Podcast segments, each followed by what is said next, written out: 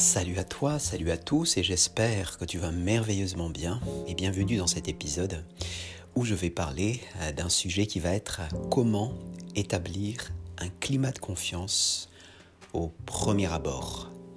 Alors si tu ne me connais pas encore, je m'appelle Jean-Michel, je suis coach préparateur mental et j'accompagne des sportifs, des amateurs et des professionnels à performer dans leur discipline et j'accompagne également des employés à avancer dans leur carrière en entreprise.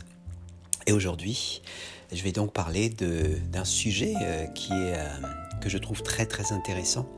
C'est euh, voilà comment établir ce climat, ce climat de confiance entre toi et ton interlocuteur, surtout quand c'est la première fois que tu lui parles.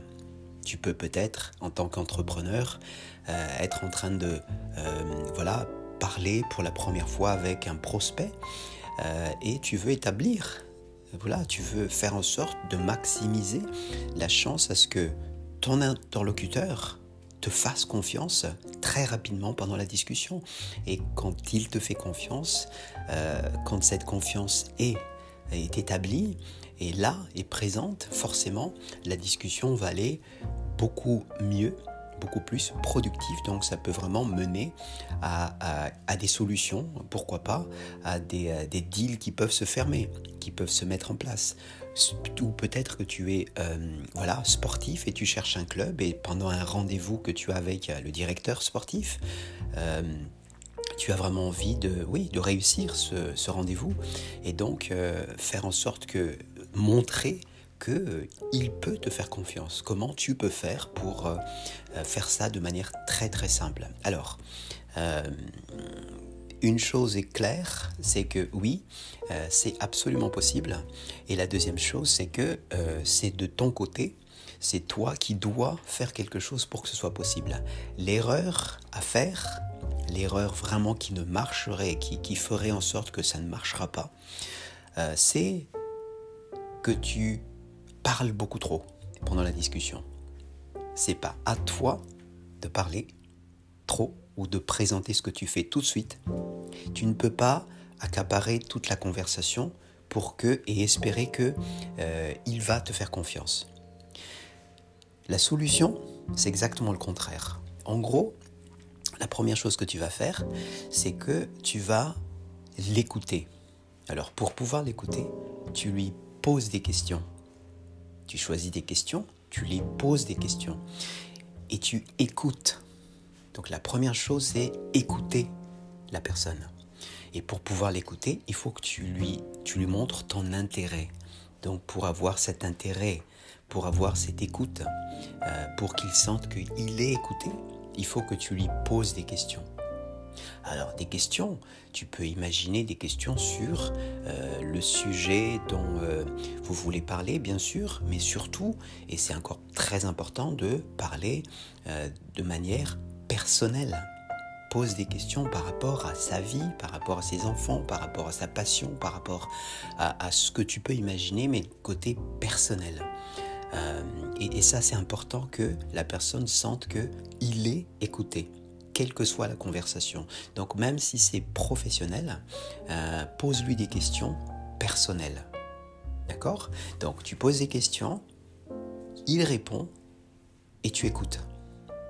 Donc en fait, lui, il parle plus que toi. Lui, il faut qu'il sente qu'il est écouté par toi. Donc c'est du coup, il va vraiment avoir cette idée que oui, il peut te faire confiance. Déjà parce que tu es capable d'écouter. La deuxième chose, c'est que tu lui montres que tu as compris ce que tu as entendu. Alors, ça peut aller par la reformulation de ce que tu as entendu. Tu le dis à ta façon. Tu n'es pas obligé de répéter exactement la phrase que la personne a dit, mais en tous les cas, montre-lui que tu as compris. En gros, c'est une confirmation comme quoi tu as écouté et tu, as, tu l'as écouté activement. Et la troisième chose, donc, la troisième chose, c'est l'empathie il faut que tu montres de l'empathie pendant la discussion. Oui, je comprends. en gros, tu te mets à ta place, puisque tu l'as écouté, puisque tu as compris ce qu'il a dit, et quand tu as l'opportunité d'avoir cette empathie, exprime-le, dis-lui. Donc tu vas lui dire, je comprends parfaitement ce qui t'arrive. je comprends parfaitement le challenge. D'accord? Donc cette empathie-là montre que non seulement tu as compris son problème, si c'est un problème, en plus tu arrives à te mettre à sa place. Donc forcément, c'est vraiment quelqu'un, il va vraiment commencer drôlement à croire que il peut te faire confiance. Donc la confiance là est établie. Et en plus, et ça c'est la quatrième étape que tu dois faire, c'est tu lui apportes toujours des conseils ou des solutions. Un début de solution, c'est pas que tu es là pour résoudre tous ces problèmes ou, euh, euh, aller chercher ce qui, est, ce qui est impossible ou mentir, voir oui je suis capable de faire ci ou ça, mais en tous les cas, ce que tu veux montrer, c'est que à la limite, tu peux essayer de chercher avec lui pendant la discussion euh, une solution. Est-ce que ça pourrait être une idée de faire ceci ou de faire cela? Donc en gros, c'est que tu as compris le problème. Tu as euh, de l'empathie parce que tu arrives à te mettre à sa place et en plus, tu essayes de chercher avec lui un moyen de faire avancer les choses. Donc voilà, c'est là c'est ça que je voulais te partager. C'est vraiment un, un, moyen très simple d'établir cette confiance et surtout devant quelqu'un que tu ne connais pas encore. Donc je récapitule. La première chose, c'est que tu lui poses des questions de manière à ce que tu puisses l'écouter. Tu l'écoutes activement, tu te concentres à 100%. La deuxième étape, c'est que tu lui montres, tu lui démontres que tu as compris ce qu'il te raconte. Tu reformules par exemple. La troisième chose, c'est que tu essayes de te mettre à sa place, l'empathie. Et la quatrième chose, c'est que trouve des solutions, trouve des opportunités et essaye même de le faire ou le trouver en même temps pendant la discussion que ton interlocuteur. J'espère que ça t'a donné quelques bonnes idées, en tous les cas. Et merci à toi d'avoir écouté jusqu'à la fin. Maintenant, si tu as des questions, si tu as euh, des questions sur ce sujet, ou si tu veux aller beaucoup plus loin, euh, tu peux bien sûr me contacter. Mon adresse email c'est gmail.com.